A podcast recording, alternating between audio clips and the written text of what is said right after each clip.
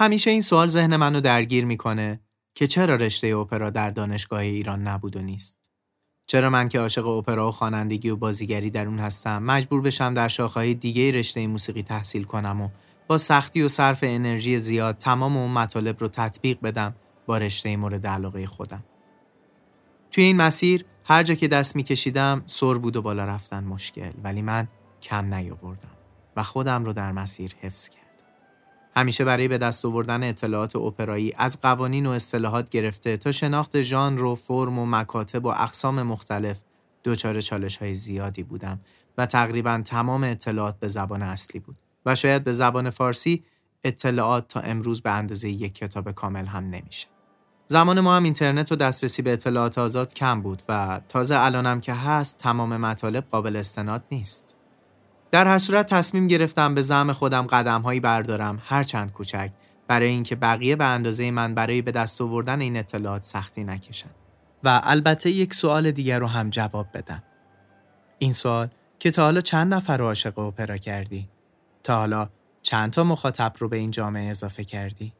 شاید یکی از هدف‌های رادیو اپرا هم این باشه که هر روز مخاطبین و هواداران بیشتری رو داشته باشیم تا بتونیم به روی صحنه بریم.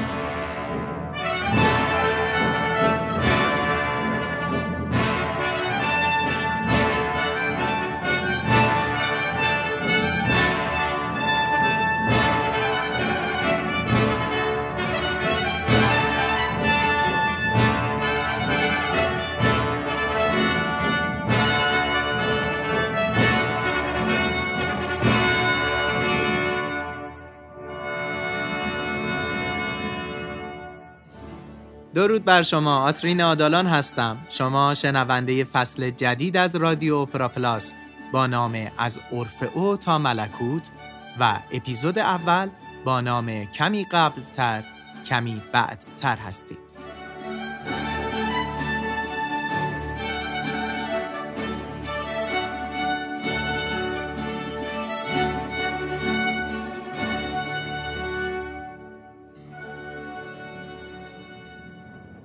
توی فصل جدید رادیو اپرا پلاس یک مهمان ویژه داریم و قرار هست در مورد اپرا از ابتدای پیدایش تا به امروز در یک فصل پربار در مورد چیزهایی صحبت کنیم که کمتر شنیده شده و با اپیزودهای اصلی هم متفاوته.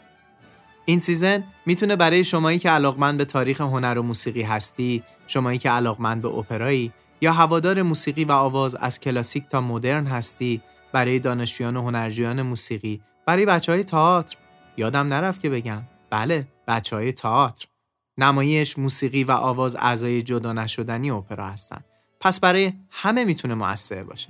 اما در اپیزود اول از فصل جدید رادیو اپرا پلاس ما از کمی قبلتر از پیدایش اپرا پای صحبت استاد نادر مشایخی خواهیم نشست تا کمی بعدتر از پیدایش این ژانر و در بخش پایانی این اپیزود قصه های نادر مشایخی رو خواهیم شنید در مورد دو تا از اپراهای خودشون و قسمت هایی رو هم با هم خواهیم شنید.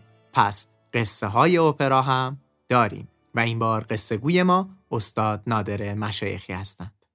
پس با من هم سفر خیال شو تا با هم به تاریخ سفر کنیم و از اُرفئو تا ملکوت هم سفر قصه های نادر مشایخی باشیم. این شما و این اپیزود اول کمی قبلتر کمی بعدتر.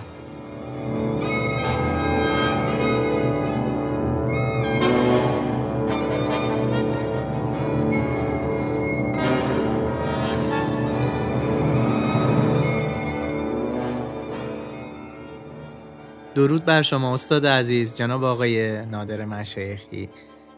خیلی خوشحالم که امروز میزبان شما هستم در رادیو اپرا و دیگه همشنونده ها رو منتظر نمیذارم و خودم بی‌صبرانه منتظرم که صحبتامون رو شروع کنیم. خیلی خوش آمد میگم بهتون، باعث افتخار ما هست حضورتون و دوست دارم که خودتون خودتون رو معرفی بفرمایید برای شروع. بفرمایید. منم به شما سلام میکنم و به دوستانی که دارن میشنون. نادر مشایخی هستم و از هزار و نهصد و هفتاد و هشت توی اتریش شروع به آهنگسازی کردم. دو سال بعد رفتم رشته رهبری و بعد دو سال بعدم رشته موسیقی الکترونیک و هزار و نهصد و هشتاد و هشت یعنی ده سال طول کشید همه اینا. تحصیلات رو تموم کردم و شروع به کار کردم اونجا. یه آنسامبلم خودم درست کردم، اسمش بود آنسامبل وین دو هزار و یک. بله. و و شروع کردیم به کار روی موسیقی های، نه تنها موسیقی مدرن، موسیقی معاصر، بلکه حتی من سعی کردم موسیقی معاصر رو با موسیقی اصیل ایرانی نمایش بدم. اون که اونجا کارایی کردیم با آقای مرحوم ظریف، تار می‌زدن که خیلی چیز یاد گرفتم من. آقای حوشنگ زریف، حوشنگ زریف، بله، یادشون گرم. و بعد با استاد علیزاده کار کردیم، بله، تو زالتسبورگ که خیلی خیلی جالب بود. و با موسیقی ژاپنی، مثلا موسیقی اصیل ژاپنی در کنار موسیقی مدرن، یعنی اون نشون میداد که چقدر اینا میتونن با هم شباهت پیدا بکنن. و از من سوال شد اونجا تو رادیو وین که چرا شما این کارو دارین میکنی؟ اون موقع اصلا صحبتی این نبود که یه همچین کاری بشه، کار جدید بود. که گفتم برای من مهمه که آدمایی که موسیقی اصیل یک کشور رو دوست دارن بیان بشینن بغل اون آدمایی که موسیقی معاصر رو دوست دارن. شاید این تنها توافقی نباشه که اینا دارن، شاید چیز دیگه هم باشه این غیر از این کنسرت. که از اونجا تو وین خیلی هنوزم صحبت میکنن، هنوزم راجع به این کنسرت ها صحبت میشه. بخاطر این تو وین شما کنسرت میدادی، یا کلاسیک بود یا چه میدونم رومانتیک بود، یا بالاخره استیل خودش رو داشت. این یه مقدار اومده بود سعی کرد. آره، از موسیقی مدرن نبود. آره، این فقط موسیقی مدرن نبود. برای اینکه اعتقاد من اینه که چیزایی ما داریم، به قول آرو پرت که میدیدیم همدیگر رو، میگفتش که از من سوال کرد، گفت خب موسیقی ایرانی چطوره و اینا چی کار میکنین؟ گفتم که خب هستن که من که خودم موسیقی اصیل کار نمیکنم، ولی میبینم که چقدر داره کار میشه و داره حتی فکر میشه که موسیقی چند صدایی بکنن توی موسیقی مدرن. گفت چرا این کارو میکنن؟ اصلا چه لزومی داره؟ گفت من آرزوم اینه که توی یک صدا بتونم همه حرفام بزنم، چرا به چند تا صدا احتیاج داریم؟ گفت این یه تواناییه، این توانایی رو نباید از دست داد. این خیلی مهمه که توی یک صدا تمام چیزایی که میخوای ابراز کنی تو این صدا ابراز کن. و یه چیز روشن کرد تو مغز من که این یه, یه چیزیه که استثنائیه و فرهنگ ما اینو داره، لازم نیست تغییرش بدیم. ولی از لحاظ فرهنگی میدونی، فرهنگ در واقع برای من میتونم تشبیه کنم به یه رودخانه، یه آبی که روونه داره میره. این این آبی که بمونه گوشای رودخانه دیدیم میمونه، لجنزار میشه. بله، نباید بمونه، باید پیش بره، باید تغییر کنه. این تغییره که ما رو آگاه میکنه از اشتباهات، برای اینکه فرهنگ ها اشتباهات هم داره و کسی که فقط تعریف کنه از یه فرهنگ اونی نیست که عاشق این فرهنگه، اتفاقا اونی که دست میذاره رو اشتباهات و سعی میکنه این اشتباهات رو کشف کنه و پیشنهاداتی داره، راه حل براش، راه حل پیشنهاد کنه، اونه که عاشق این فرهنگه. چقدر با این حرفتون موافقم استاد. منم توی همه این سالهایی که دارم تو حوزه موسیقی کار میکنم همیشه معتقد بودم که ما نباید یک منتقد یک طرفه باشیم، یعنی باید یک راهکاری رو هم داشته باشیم، یک جریاناتی رو ایجاد کنیم و خودمون این مسیر رو برای خودمون در واقع هموار کنیم و بسازیم. قصه های اپرا و رادیو اپرا هم از همینجا شکل گرفت، یعنی ما بیایم مخاطبین بیشتری رو برای اپرا جذب کنیم و حتی توی جامعه خودمون یک سری رقابت‌ها و همکاری‌ها ایجاد کنیم و بتونیم بیشتر روی صحنه بریم. همونجور که شما هم معتقدید که موسیقی یک رویداد اجرایی و شنیداریه، به نظر من باید این اتفاق‌ها رخ بده، خیلی زیاد باشه و ما صرف این که بشینیم انتقاد کنیم که نیست. و به خصوص با این جمله‌ای که من اصلاً بهش اعتقاد ندارم، جمله‌ای که میگن مردم نمیفهمن اپرا چیه. من اصلاً با این موافق نیستم. مگه خود من میدونستم که اپرا چیه در دوران نوجوانیم حتی؟ نه، ولی بعدن که فهمیدم، الان هفده ساله که دارم این شغل رو درش فعالیت میکنم، کار میکنم و پژوهش میکنم، اجرا میکنم. پس بنابراین مردم میفهمند. ما کنسرت قصه های اپرا رو که راه انداختیم، اومدیم با مخاطب یک ارتباط صمیمانه ایجاد کردیم، اومدیم بهش گفتیم ما داریم چی میخونیم، اصلا در مورد اپرا صحبت کردیم و دیدیم که اتفاقا مردم نه تنها میفهمند، بلکه عاشقانه اون رو از اون به بعد دنبال میکنن و اصلا به سبد شنیداری و دیداری اضافهش میکنن. من فکر میکنم که ما این بهانه ها رو باید بذاریم کنار. همین الان رادیو اپرا شنونده هایی داره که اصلا در حوزه اپرا فعالیت نمی کنند. فقط طرفدار اپرا هستن. یعنی ما یک جامعه هواداران داریم، در کنار البته دانشجویان و موزیسین هایی که شاید این پادکست رو دنبال میکنن. عرض میکنم پس بنابراین ما باید یه سری بهانه ها رو بذاریم کنار، راهکارهای پیشنهاد بدیم، فعالیت کنیم و اجازه بدیم این چرخ هنر همچنان بچرخه. خب برگردیم به موضوع اصلی پادکستمون، یعنی اپرا. ضمن اینکه من میدونم شما چقدر اپرا براتون موضوع مهمیه و خودتونم آثار اپرایی دارید که دوست دارم حتما در مورد اونها هم صحبت بشه، ولی قبل از اون بریم سراغ این که اپرا از کجا اومد، چی شد که اومد، با خودش چه باید و نباید هایی رو آورد و بیایم جلو ببینیم به کجا میرسیم. بفرمایید. خیلی جالبه که اصلا ببینیم واقعا این اپرا از کی شروع شد و چرا. این خیلی مهمه. ببینین شروع اپرا در واقع مسئله این نبوده که دراماتورژی داشته باشه، نداشته دراماتورژی. این تو روم شروع میشه در واقع، چیزیه که تاریخ بهش معتقدن که تو روم شروع میشه و این زمانیه که بین قرن مثلا شانزده و هفده، از مثلا هزار و پانصد و هفتاد میاد شروع میشه تا میرسه به مونتهوردی. این اگه یادتون باشه اون قسمت از تاریخ تو اروپا اصلا همه چی آوازیه، مطلب موسیقی جدی مطلب آوازیه و مثلا یکی از مهمترین فرمهایی که داره اونجا مطرح میشه مادریگاله.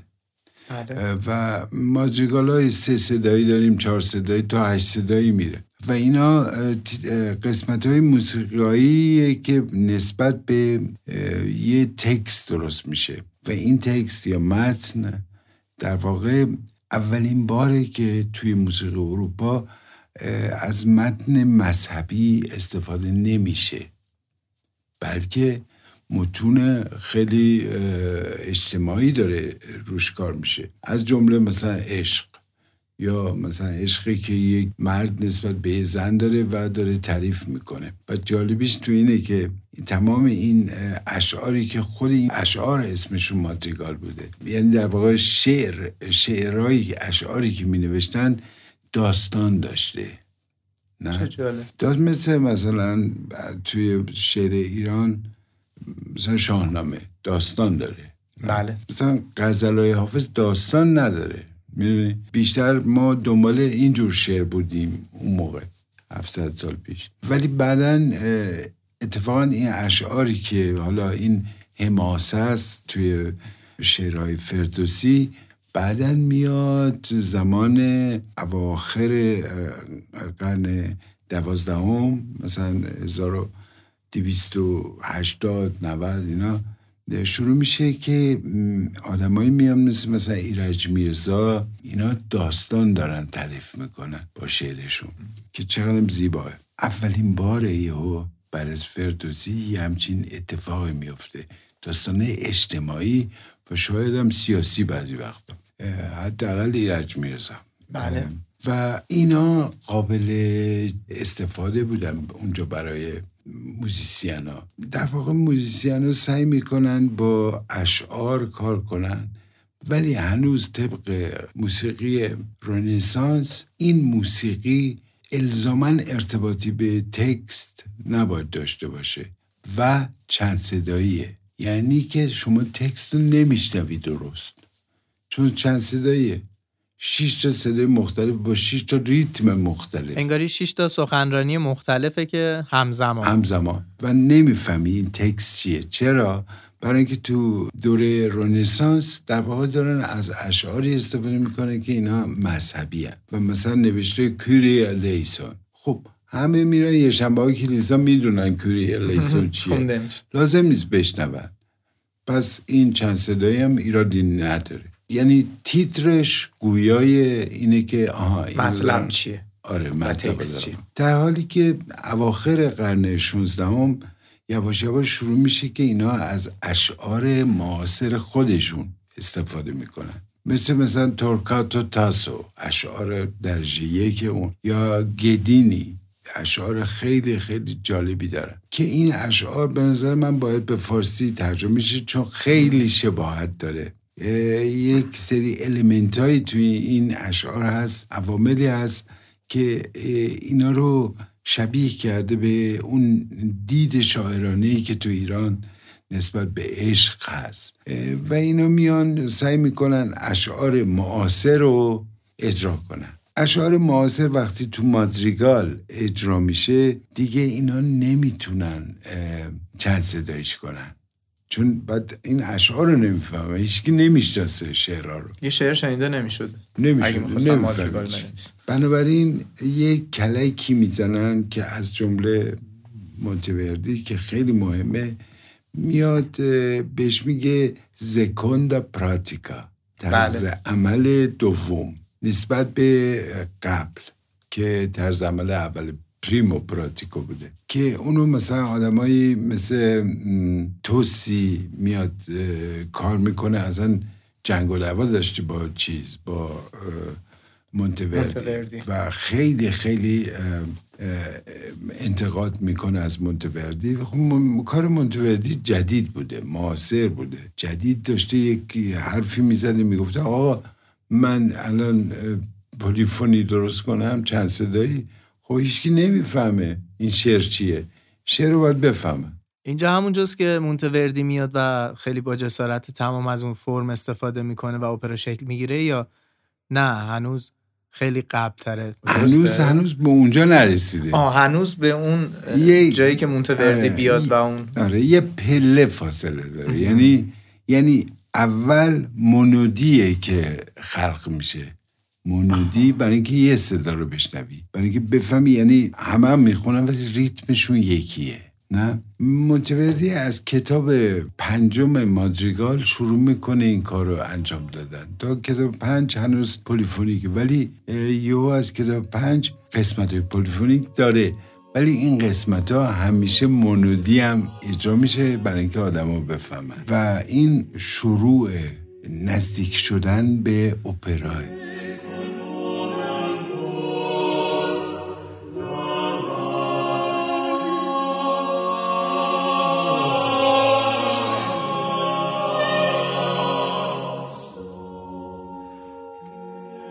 بعد از این مونتهوردی میاد برای آواز سولو می نویسه و چند تا ساز ساز استفاده نمی شده. مونتهوردی سازا رو زیادتر می کنه، حتی تو مادریگال. مادریگال اولا آکاپلا بوده ولی یواش یواش می بینن یه سری ساز میارن که اینا باسو کنتینوم رو درست می کنه. بله. که باسو کنتینوم اصلا دوره باسو کنتینوم اون موقع شروع میشه که به دوران باروک میگن دوره باسو کنتینو، هنوز اپرا نیست. این وقتی که تو همون روم شروع میشه اینا میان مادریگالای حجو درست میکنن، مادریگالای حجوی که اینا میان پرده بوده، چیزایی با مزه‌ای که مثلا پنج تا چیز میکنن میان پرده بین تئاترها، مثلا اکت یک تا تموم میشد میومده میان پرده بین تئاترها بوده. چون یعنی بعد میشه گفتش که اون بوفایی که بعداً به وجود میاد که اون اینترمتزو بوده از همینجا الهام میگرفته. بله دقیقاً. خب یکی اینجا ببخشید من بین حرفتون وارد شم چون ممکنه بعضی از شنونده ها در مورد آکاپلا ندونند. آکاپلا یعنی فقط صدای کر، یعنی ساز نداری، بدون همراهی ساز. بدون همراهی ساز وقتی کر میخونی میشه آکاپلا.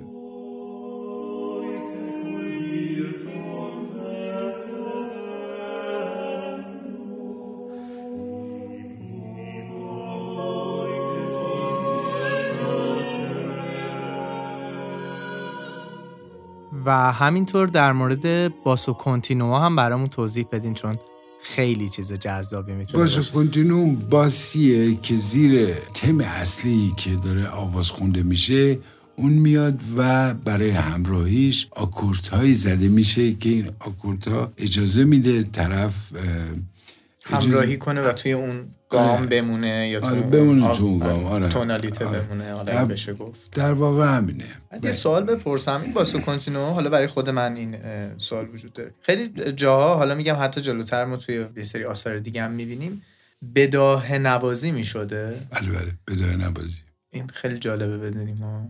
بداهه نوازی خیلی خیلی به خصوصی هم هست، یعنی که شما یک خط داری باز که دست چپت کلاپ زن بزن، دست چپتو نوشته و یک سری شیفر یک سری شماره که این شماره ها گویا اینن که چه آکوردهایی بالا بیاد.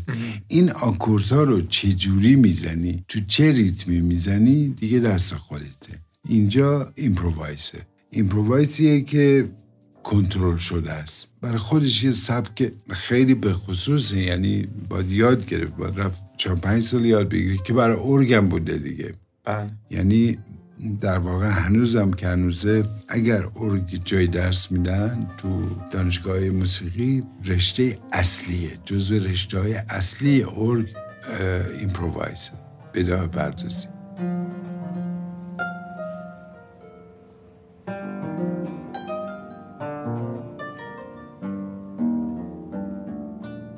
مرسی از توضیحات خوبتون. خب برگردیم به مونتهوردی و مادریگال ها و بحث ها ادامه بدیم. اینجا مونتهوردی سعی میکنه که سولو رو یکم قوی تر و اینکه سعی میکنه اون شعری که داره میاد با موسیقی جنبه تفسیر بگیره. چرا این موسیقی؟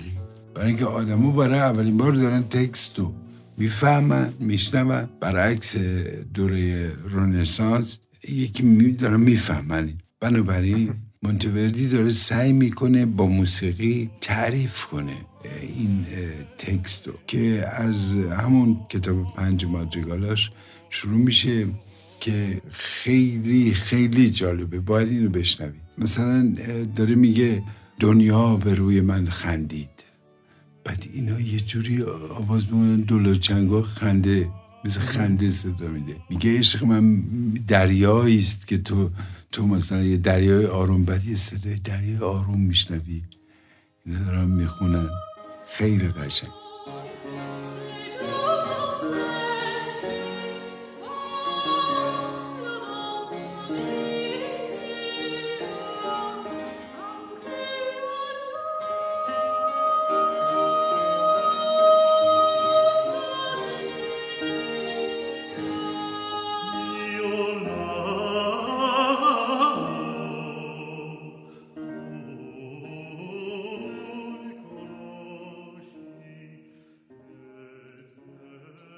یعنی چی خلق میشه؟ فیگور، یعنی فیگورهایی که یک معنی کاملا مشخصی داره.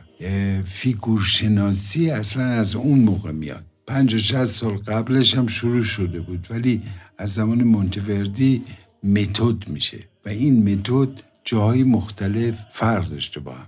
اینترنت نداشتن دیگه، بنابراین این جاهای مختلف با فرق فیگور خودشون رو در واقع داشتن و بله. تا اینکه به زمان باخ که میرسه، باخ عملا دیره، یعنی یه موقعی داره کار میکنه که باروک تموم شده، باخ میاد تو دوره روکوکو داره کار میکنه. برای همین دوره روکوکو زیاد باخ تحویل نمیگرفت، هیچکی میگفتن با این چیه چیز سخت داره مینویسه، مثلا دوپلفوگ مینویسه، نمیدونم این چیز دوست نداشتن. باخ بعداً کشف میشه، دوره مندلسونه که کشف میشه، تقریبا یک قرن بعد، هفتاد سال بعد کشف میشه، یعنی هزار و هشتصد و بیست و هفت دقیقاً یک قرن بعد از اجرای ماتئوس پاسیون که هزار و هفتصد و بیست و هفت این میاد هزار و هشتصد و بیست و هفت صد سال بعد اینو اجرا میکنه برای اولین بار توی سالن کنسرت. این مال چیز نبوده، مال کلیسا بوده، که چقدر ازش انتقاد میشه از مندلسون. که انتقاد میشه که آقا چی رو برداشتی آوردی تو سالن کنسرت. سالن کنسرت یه چیز بشاش و باحال میخوایم، اینه ماژور باید باشه، اصلا سمفونی میبایست ماژور باشه. اذیت میگم مثلا سول مینور موتسارت سمفونی چهل، اون اصلا مردم کلی ازش انتقاد میکنن و فلان، اینا اصلا نمیشه. میگفتن چیزای غم انگیز مال کلیساست، ما میخوایم چیز شاد بشنویم، اصلا مطلب بوده. بگذاریم. حالا مندلسون میاد اینو اجرا میکنه و باخ دوباره شناسایی میشه، شناخته میشه. حالا چرا هزار و هشتصد و بیست و هفت اصلا یه همچین اتفاق میفته دیگه ما بعداً صحبتش میکنیم. برگردیم به مونتهوردی. و مونتهوردی دیو میبینه که خب این مازیگالایی که حجون و میان پرده هستن چرا ما اینا رو با داستان چیز نکنیم، با شعرهایی که داستانن مثل تورکاتو تاسو ما اینو بیاییم به صورت داستان اجرا کنیم، که اولین کاری که میکنه همون اُرفئو هست. بله اُرفئو هست که بسیار زیبا کار میکنه و چجوری؟ اینطوری که شما اگه میبینید بیشتر شبیه اوراتوریوه، بیشتر شکل اوراتوریوست، یعنی هر کس میاد جلوی صحنه حرفشو میزنه، در حینی که اون داره میخونه یه اتفاقات دراماتورژیک هم داره پیش میاد، بعد میره اون یکی میاد جلوی صحنه میخونه، باز دوباره پشتش داره اتفاقاتی میفته. این که دیالوگ به وجود بیاد واقعا اینا میفته زمانی که تو فرانسه شروع میکنن آدمایی مثل جان باتیست لولی شروع میکنن که برای لویی چهاردهم، سیزدهم و چهاردهم اپرا مینوشته که اصلا اسم اپرا نیست، تراژدی لیریک مینوشتن، تراژدیک لیریک و ملودرام ملودرام مینوشتن و این سعی میکنه که تئاترایی رو که مولیر مینوشته اینا رو با با همکاری مولیر اپرا به اپرا منتها اپرایی که که این متن داره که اینا بازی میشده، واقعا تئاتر بازی میشده و نتیجهش مثلا یه آریا بوده یا نتیجهش یه دوو بوده یا نتیجهش یه کور بوده که اینو میخوندن. یعنی در واقع هم بدون موسیقی دیالوگ میگفتن، هم یه چیزای شبیه به حالا کاری که موتسارت توی سینگش بیلاش میکنه. آره میشه گفت، ولی خب خیلی برعکس بوده، یعنی بیشتر صحبت کردن مطرح بوده تا برسه به یک آریا یا برسه به یک دوئت یا یک کورا. یعنی لولی به نظر من چند تا کار کرد که اینا موند واقعا توی تاریخ موسیقی. یکی اینه که یه همچین اپرایی کار کرد، یکم اینه که اون موقع زمان لولی هنوز ارکستر که ما نداریم، اولین ارکسترایی که درست میشه همین لولی این کارو میکنه، ارکسترای مثلا ارکستر بیست و پنج ویولون، این جدید بوده، اصلا اسمش بیست و پنج ویولون بوده اسم ارکستر، که اینو با کمک در واقع هزینه هزینه اینو لویی میده، چون لویی عاشق لولی بوده، یعنی از مرگ نجاتش داده بوده، هر دقیقا فکر میکنه که ویولون لولی باعث شد خوب بشه. داستانش چیه؟ داستانش اینه که مریض میشه و دکترها میان و میگن ما نمیدونیم بیماری این چیه و فکر میکنن دیگه داره میمیره دیگه. این به این میگن خب ما چیکار کنیم؟ میگن آخرین خواسته من اینه که لولی بیاد برای من ویولون بزن. لولی میاد، میگن البته که هفت ساعت اونجا برای این ویولون میزنه و صبح روز بعد این حالش خوب میشه. اینو میگن و از اون به بعد حالا هرچی بوده این لویی واقعا اعتقاد داره که حالش که خوب شده سر ویولون لولیه و عاشق لولی میشه و میگه من تو هر کاری بخوای بکنی من از تو حمایت میکنم، که براش یک محلی رو درست میکنن که این اپراش رو اجرا کنه برای اولین بار. چه جالب. میاد به این میگه که تو هر جایی بخوای من برای درست میکنم، که عملاً برای آثار لولی یک سالن درست میشه. در واقع تو تاریخ موسیقی سه نفر هستن که همچین مطلبی پیش میاد که برای آثارشون یک سالن درست میشه. یکی لولی بوده اولیش، دومیش واگنره که بایروت درست میشه. بله بله. که لودویک براش درست میکنه و سومیش هم پیر بولزه که چیز ایرکام درست میشه، انستیتو ایرکام درست میشه که سالونی بوده که برای اولین بار برای هر اجرایی دیواراش شد تغییر بدن، متحرک بود. متحرک بود و سقفش متحرک هست یعنی الان. و این سه نفرن که موفق ترین به نظر من موفق ترین آهنگسازای زمانن که برای خودشون از اون سالون میگیرن برای اجراش. حالا بگذاریم زمان لولی این اتفاق میفته که این نوع از اپرا شکل میگیره و یکی دوتا نیست. مثلا جان فلیپ غامو درست میکنه که خیلی اپرای قشنگ و باحالیه واقعا. بعد کسای دیگه که اونجا کار یواش یواش اپرا میشه، اصلا یه مطلب خیلی استقبال میشه ازش. منتها استقبال مردم عادی که نبودن، اشراف زاده اشراف استقبال ثروتمند و کسایی که میتونستن غیر از لولی. اینکه همه جا که سالن اپرا نبوده، بنابراین اینا می اومدن تو کاخهای مختلف اجرا میکردن و اونجا همه دعوتی بودن دیگه، یعنی پول اینا رو اون طرفی که ثروتمنده میداده میزبان میداده. بله و آدما می اومدن اونجا دوستاشون، اینو دعوتی ها بوده. اولین اپرایی که واقعا بلیت میشد خرید توی ونیز، که اونم انقدر گرون بوده که فقط باز اشراف میرفتن. حالا اشرافی بودن که اینا دیگه دعوتی نبودن، هر کی بخواست از اشراف میرفت اونجا، که اون اواسط قرن شانزده. بله توی اپیزود اول رادیو اپرا گفتم اینو، این تالار ونیز و اونجا دقیق فکر کنم اصلا تاریخش هم گفتم که افتتاح شده. آره. و خیلی جالبه که هنوزم هست، هنوزم هست توش اپرا اجرا نمیشه، ولی که ما رفتیم هر چه خواستیم بریم تو نذاشت، نگفتن نه نمیشه اینجا داره مرمت میشه و نمیشه بریم تو، نتونستیم بریم. ولی جالبیش تو اینه که من احساس میکنم اپرا مثل مثلا ساینس فیکشن بوده، مثل مثلا استار وارز برای مردم، برای اینکه یواش یواش میرن از، اگه فکر کنین مثلا از اواسط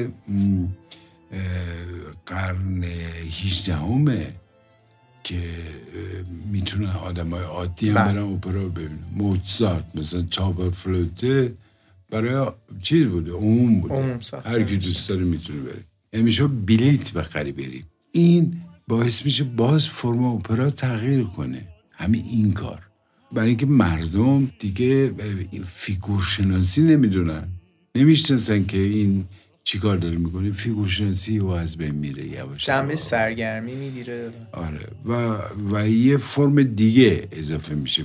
یعنی که من احساس میکنم بیتووین سمفونی شش رو که نوشته داره یک پیشنهاد میده به مردم که یک نوع فیگورشناسی ایجاد بشه که اونا میفهمن. جوی آب و مثلا زندگی روستایی رو مردم میفهمن چیه. پس این میاد مینویسه قشنگ اونجا، صدای پرنده ها رو مردم میشناسن، مینویسه اونجا کوکو کبک داره میخونه فلان. سمفونی شش پاستورال. پاستورال بله. یا مثلا طوفان رو مردم میفهمیدن، آها طوفان اینجوریه توی موسیقی. یعنی خیلی استفاده های جالب میکنه. این پیشنهاده پیشنهاده بیتووینه که با یک سوء تفاهم این سمفونی میشه یک دستاوردی که باش موسیقی رومانتیک اصلا شکل میگیره، که این یک سوء تفاهم بوده واقعا به نظر من. چون اول سمفونی مینویسه مینویسه این سمفونی یک نقاشی صوتی نیست، این تفسیر منه، یک چیز تفسیریه، ولی اینا میخونن نقاشی صوتی، یعنی همون قسمت اولش رو نه قسمت اول رو برمیدارن و نقاشی صوتی درست میشه و کاری که تو هنر رومانتیک انجام میشه که همش هم باحال نیست.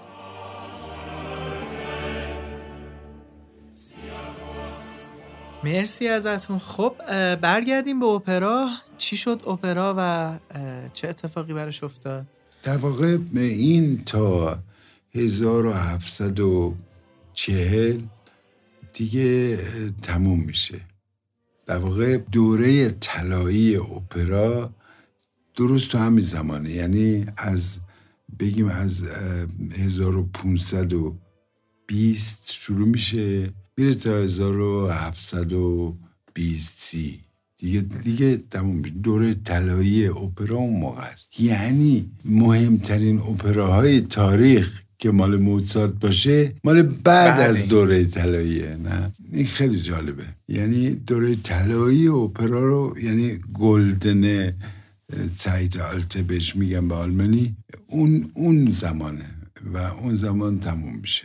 اپرایی بوده که لیبرتیست وجود داشته تو اپرا، یعنی یک نفر فقط کارش لیبرتو بوده، متن اپرا. اپرا بنویسه، باید بلد باشی که متن اپرا چی باید باشه. تو نمیتونی یه متنی بنویسی که مثلا این تئاتر، مثلا چه میدونم تئاترای که همه شعر، تئاتر شکسپیر مثلا همه شعری، با این اشعار هایی بخوای اپرا کنیم میشه مثلا بیست و پنج ساعت، نمیشه. لیبرتیست باید باشه اونجا که بدونه چی می‌نویسه و نوع شعرش، کلماتی که استفاده میکنی کلماتی باشه که بشه باهاش آواز خوند.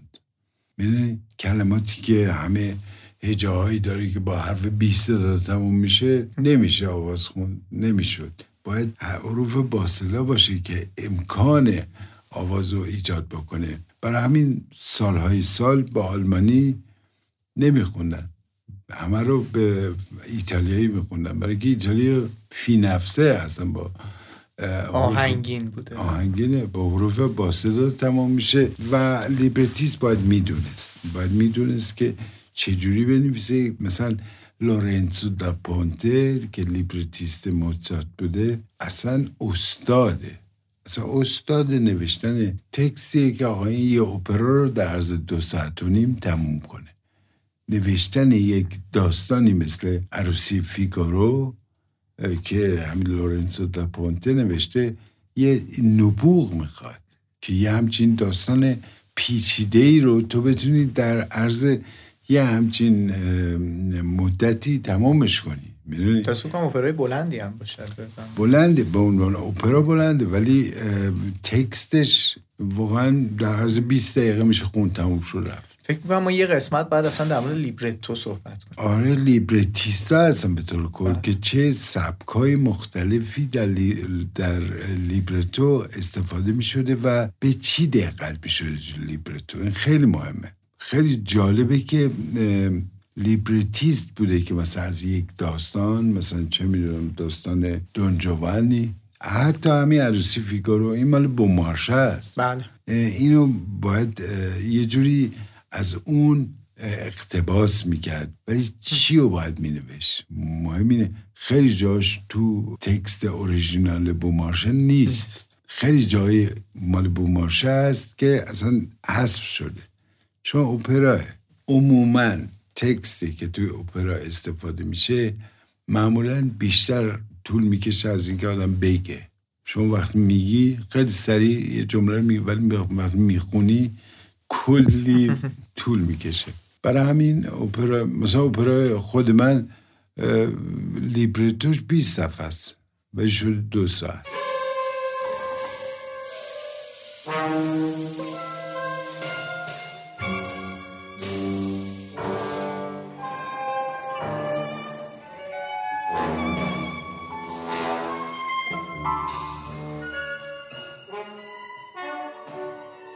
صبرانه منتظر بودم که یه جایی ورود کنم به بحثمون و یک پلی بزنیم به سمت اپراهایی که شما ساختید. من خیلی دوست دارم در مورد اونا بدونم و بیشتر بشنوم. میشه اپراهاتون رو بهمون معرفی کنید؟ من دو تا اپرا نوشتم تا حالا.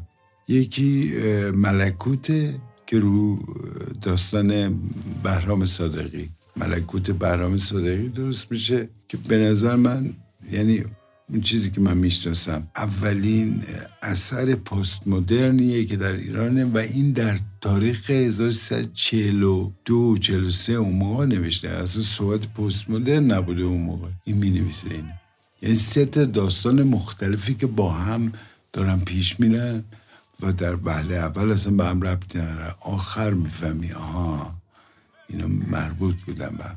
روی اون درست کردم که یه جوری درست کرده بودم که روی سن نباشه، چون ملکوت جایی که ملائک هستن دیگه، ملکوت بالاه، جلو نیست، بنابراین باید بالا اجرا شه، ولی مردم نمیتونه یک ساعت و نیم اینجوری. پس مردم باید بخوابن، مردم میخوابن ولی باید تو تابوت بخوابن. هر کی میومد نگاه میکرد شماره تابوت خودشو میخوابید و تو تابوت شماره دو میخوابید و بالا رو نگاه میکرد، بالا رو نگاه میکرد و خواننده هم بالا بودن، ارکستر اونجا بود نمیدیدن اینا، فقط خواننده ها رو میدیدن.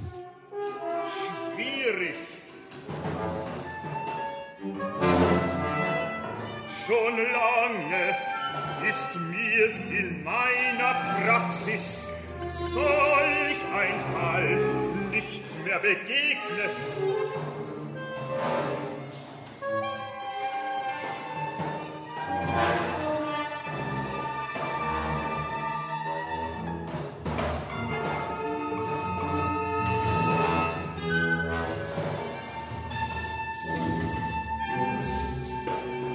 Doktor! Vielleicht haben wir Glück. Herr Doktor, was ist mit ihm geschehen? کجا اجرا کردی؟ تو وین. ده تا اجرا شد، هر ده تا سولدات. این اصلا تک بود. یعنی فقط مردم به خاطر این قضیه اومده بودن. نمیدونستن که موزیکش چیه. اومده بودن بخوابن اینجوری اپرا نگاه کنن. البته خیلی کار مشکلی بود. چون آدم که میخوابه سردش میشه، پس باید اونجا داغ‌تر بشه، شیش درجه داغ‌تر بود. بعد که داغ میشه خواننده ها شروع کنه عرق ریختن دیگه، گرما میره بالا. آره بساطی بود این که خواننده رو پلکسی گلاس راه میرفتن، بعدم راه رفتنشون بعد یه جور باشه آدمو ببینن، نه اینکه فقط پاشونو ببینن. یعنی واقعا جدید بود کار کردن.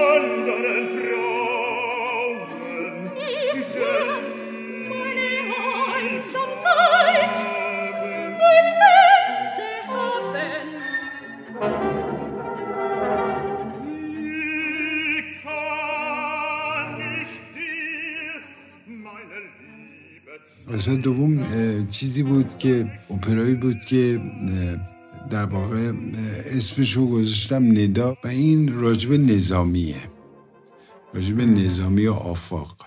در واقع نظامی یه پژوهش‌های فلسفیش رو می‌نویسه و اون طرفی که بهش سله میداده انقدر خوشش میاد از این که روی این سله یه هدیه هم بهش میده و هدیهش یه کنیزه که آفاق باشه. اصلا عاشق نظامی میشه، چون نظامی میگه من اصلا کنیز احتیاج ندارم، تو آزادی برو، که نمیره. میگه من میمونم برای تو کار میکنم، فقط تو سواد یاد من بده، که نظامی سواد یادش میده و یواش یواش این هم سعی میکنه این, این سوادش رو انتقال بده به زنهای دیگه که زنها رو با سواد کنه.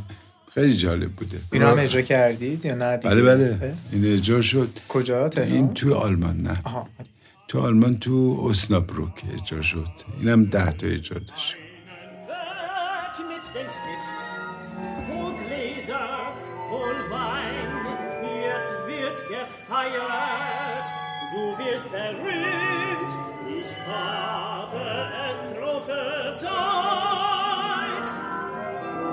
Was ist geschehen? Dein Werk, dein erstes Werk über das Leben. so Fische Betrachtungen. Ja, sie haben dem Fürsten gefallen. Du hast es geschafft. Wirklich, was hat er gesagt? Es hat ihm gefallen. Sehr gefallen. Was sollte er sonst dazu sagen? Lasst uns trinken.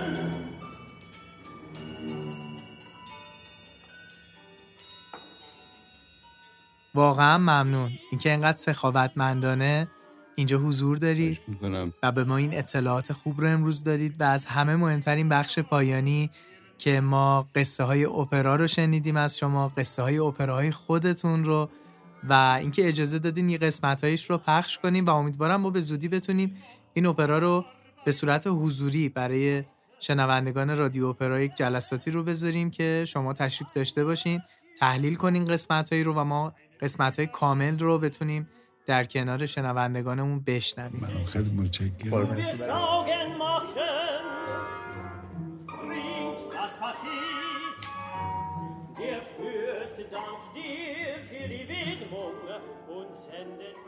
خب استاد یک جمع‌بندی بکنیم بحثمون رو. شما یک جمله‌ای گفتید که من شوک شدم. گفتید که دوران طلایی اپرا اینجا تموم شد، اونم حوالی سال هزار و هفتصد و چهل فکر میکنم و اینجا یک علامت سوال بزرگ هست. یعنی چی دوره طلایی تموم میشه؟ یعنی قبل از اینکه اون شاهکارهای موتسارت و بعد از اون بیایم حالا واگنر، وردی، پوچینی، قبل از اینا ما داریم میگیم این دوره تموم شد و من فکر میکنم که بحث رو هم باید همینجا نگه داریم و برای اپیزود بعد در واقع صحبت کنیم که ببینیم بعد از این دوران چه خبره. من بی‌صبرانم، منتظرم تا این اتفاق بیفته. اپیزود بعد در مورد چی صحبت میکنیم؟ چی باعث شد که اپرا تغییر کنه و چی تغییر کرد تو اپرا از زمان همون روکوکو به بعد؟ بله.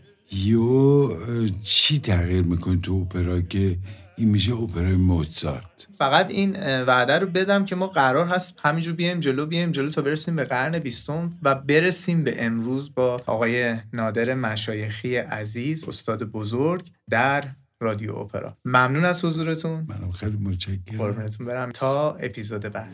مخلص.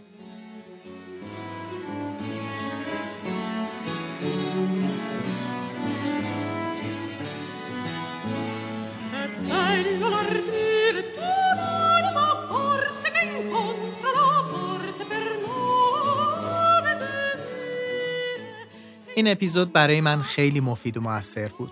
امیدوارم برای شما هم همینطور بوده باشه و ما رو به دوستانتون و علاقمندان معرفی کنید. همچنان میتونید رادیو اپرا رو از کلیه پلتفرم‌های معتبر پادکست بشنوید و همچنین از طریق سایت دبلیو دبلیو دبلیو دات رادیو اپرا دات آرت و کانال تلگرام ادساین رادیو اندرلاین اپرا با ما در ارتباط باشید.